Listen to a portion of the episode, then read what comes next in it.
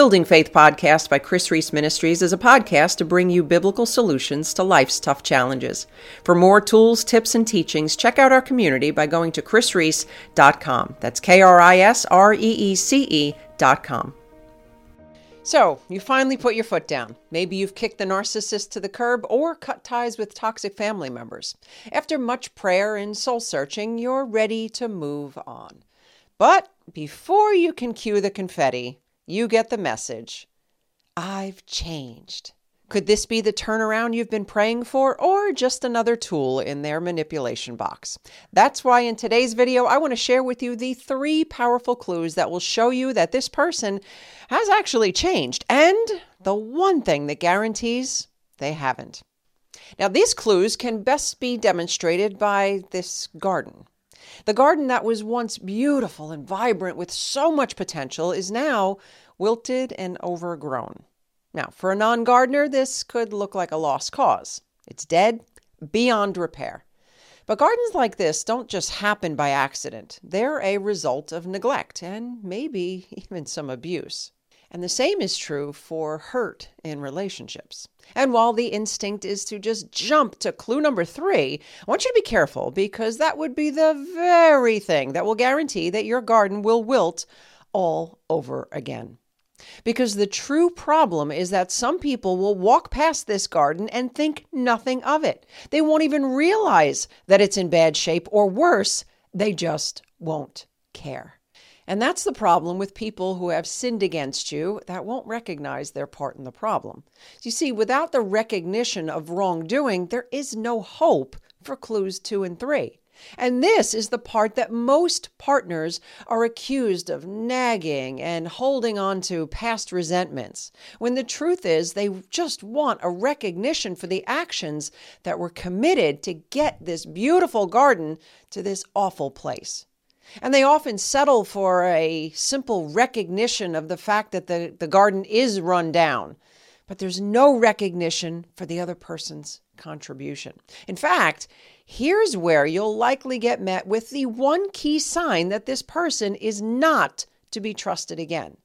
And that sign is blame. If they are blaming you and taking no part in the deterioration of your garden, my friend, it is likely no matter what you do, this garden will never be what you hoped. But when recognition is present, it's like turning a light on in a dark room. It may be a mess, but at least you can see where you're going and what needs to be done. Clue number two is one that we long for, we beg for, we argue over. And Crystal made the mistake of demanding it from her mother, who would belittle her in front of others, but then call it mothering. Crystal was 56. She didn't need mothering. She needed her mother to say the words that she so longed to hear. But Crystal didn't get clue number one. Her mother didn't even recognize that what she was doing was wrong. Instead, she justified her behavior and even blamed Crystal for making her behave this way because she was not obeying her mother. Now, the two simple words that Crystal longed to hear were nowhere to be found. She never heard the words, I'm sorry. Not without disclaimers. But clue number two is more than just hearing those two magic words, it's about repentance. So, what's the difference? Well, do you remember when we were kids and we would get into a fight with another student at school, and the principal would take you into, take you both into the office and then make you shake hands, say you're sorry, and make up? Yeah, that's not repentance. The words I'm sorry alone hold no more power than someone claiming to believe in God but don't live a life that follows Him. Repentance is a deep conviction over the pain that you've caused and the extreme effort to turn in the other direction. It's not a sorry or I'm sorry, but, or I'm sorry if only you, or I'm sorry you, or any other deflecting, devaluing statement that is meant to sound like an apology. It begins with, I'm sorry, I. and continues to move forward to the next phase. In other words, repentance is required for restoration. Even 1 John 1 9 says it best if we confess our sins, he is faithful and just to forgive us of our sins and cleanse us from all unrighteousness. And until you receive that type of repentance, the only thing they are sorry for is how your boundaries are affecting them. Now, this doesn't mean that we don't forgive others, but it does mean that without the confession of wrongdoing, you'd be a little foolish to trust. Now, the third clue is the one we jump to for immediate relief. In fact, many people are willing to do the work of clue number three for the actual wrongdoer, and all in an effort to just get things back to normal. But moving to clue number three too quickly is like trying to fill a bucket with a hole in it. But when you see clue number three in conjunction with recognition and repentance, oh, my friend, it's like watching that withered garden come to life again.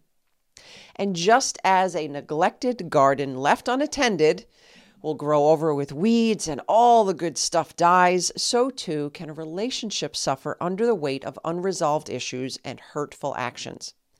Repairing the damage is akin to patient, nurturing process of reviving a garden. And it involves pulling up the weeds of misunderstanding, watering that parched soil of trust, and replanting the seeds of compassion and empathy. This process not only brings the garden back to life, but also strengthens it against future storms. Now, in a similar way, Taking the time and effort to repair the relationship helps in building a stronger, more resilient bond, just as a well tended garden blossoms and thrives. My friend, a relationship that operates out of recognition of wrongdoing, true repentance, and a willingness to repair is certainly worth another chance. But if you are met with blame of any kind, you'd better believe this person hasn't changed and strong boundaries are in order. To learn how to set biblical boundaries that you can be proud of, I want to invite you to jump on over to episode 221 and check out that episode next. Also, I want to invite you to grab a copy of our free Toxic People Survival Guide. My friend, this is my free gift to you to help you learn how to identify and deal with all the difficult people in your life. I will go ahead and include a link in the show notes, or you can jump on over to krisreece.com and grab that valuable resource today. Thank you for listening to the Building Faith podcast. Remember to subscribe. For more resources mentioned in this podcast, go to krisreece.com. While you're there, help us keep the Building Faith podcast on the air by becoming a monthly supporter or by making a one time donation. Well, my friend, until next time, remember all things are possible with God.